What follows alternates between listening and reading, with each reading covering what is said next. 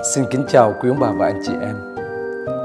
Nhà tiệc ly là một nơi trốn rất là quan trọng ở trong Kinh Thánh vì nơi đó Chúa Giêsu đã ăn bữa ăn sau cùng với các môn đệ trước khi bước vào cuộc thương khó.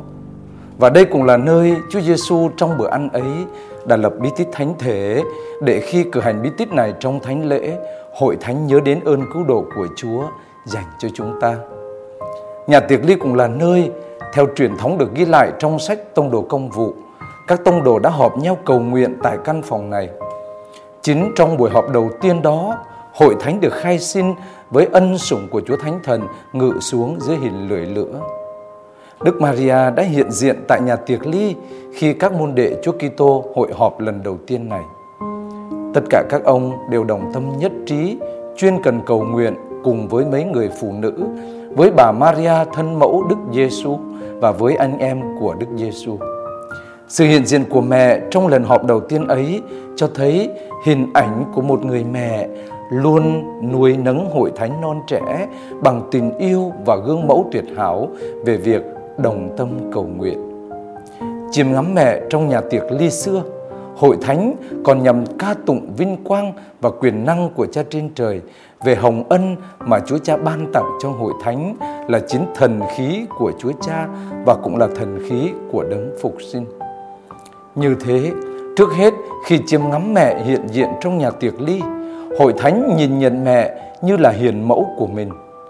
Chúng ta chắc chắn mà nói rằng Đức Maria đấng với trái tim từ mẫu luôn nuôi nấng yêu thương hội thánh buổi sơ khai bằng sự hiện diện của mẹ trong các nghi lễ bẻ bánh và trong sự hiệp thông cầu nguyện liên tục cũng như việc khẩn cầu và đợi chờ thần khí ban sức mạnh, ơn thánh hóa và biến đổi hội thánh.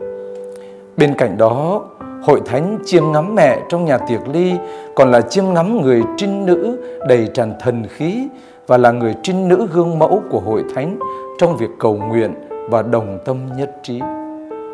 Người trinh nữ đầy tràn thần khí, ngay trong nhà tiệc ly, Chúa Cha đã tuôn tràn trên mẹ dồi dào các ơn của Chúa Thánh Thần. Chúng ta biết trong cuộc đời mẹ đã được thần khí tỏa bóng và phủ đầy ngay khi mẹ nhận lời thiên sứ truyền tin ngôi lời nhập thể. Thì giờ đây tại nhà tiệc ly một lần nữa, ngay vào lúc dân mới của Chúa là hội thánh được khai sinh, mẹ được đầy tràn ân sủng thánh thần từ trời cao phủ bóng. Hội thánh chiêm ngắm mẹ trong nhà tiệc ly còn là chiêm ngắm người trinh nữ là mẫu gương của hội thánh. Trên hết, mẹ là mẫu gương về đời sống cầu nguyện. Vì Chúa đã ban cho hội thánh một mẫu gương cầu nguyện tuyệt vời ngay từ lúc hội thánh khởi đầu.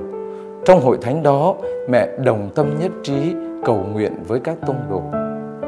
Bằng cầu nguyện, mẹ đã chờ đợi Đức Kitô đến và cùng với những lời cầu nguyện tha thiết ở trong nhà tiệc ly, mẹ kêu xin đấng an ủi đã được Chúa Kitô hứa ban ngự xuống trên hội thánh thuở khai sinh. Từ giây phút đó, Thánh Thần tràn ngập cho cả nhân loại và tiếp tục cho đến ngày tận thế. Bằng cách hiệp thông cầu nguyện trong buổi biển minh của hội thánh, mẹ thành mẫu gương về một sự hòa hợp chung sống, một lòng một ý để xây dựng hòa bình cũng như về sự tuân phục tiếng của thần khí hay về sự tỉnh thức đời chờ Đức Kitô đến lần thứ hai cũng như về sự trung tín tuân dự lời Chúa và tăng tiến trong sứ vụ gieo hạt giống lời Chúa. Như thế, mẹ nên gương mẫu cho chúng ta trong đời sống của một hội thánh muốn nên thánh, muốn nên hoàn thiện thì cần liên lỉ cầu nguyện trong hiệp nhất của lòng mến và đức tin được nuôi dưỡng bằng lời hằng sống, bằng thánh thể và bằng các ân huệ của Chúa Thánh Thần. Chiêm ngắm mẹ trong nhà tiệc ly, chúng ta xin mẹ chuyển cầu cùng Chúa thường bàn cho chúng ta nhờ chuyên chăm noi gương mẹ mà biết ngoan ngoãn lắng nghe tiếng Chúa Thánh Thần và tìm ca ngợi vinh quang Chúa Cha trong mọi sự của cuộc đời chúng ta bằng cách chúng ta biết chuyên cần tham dự thánh lễ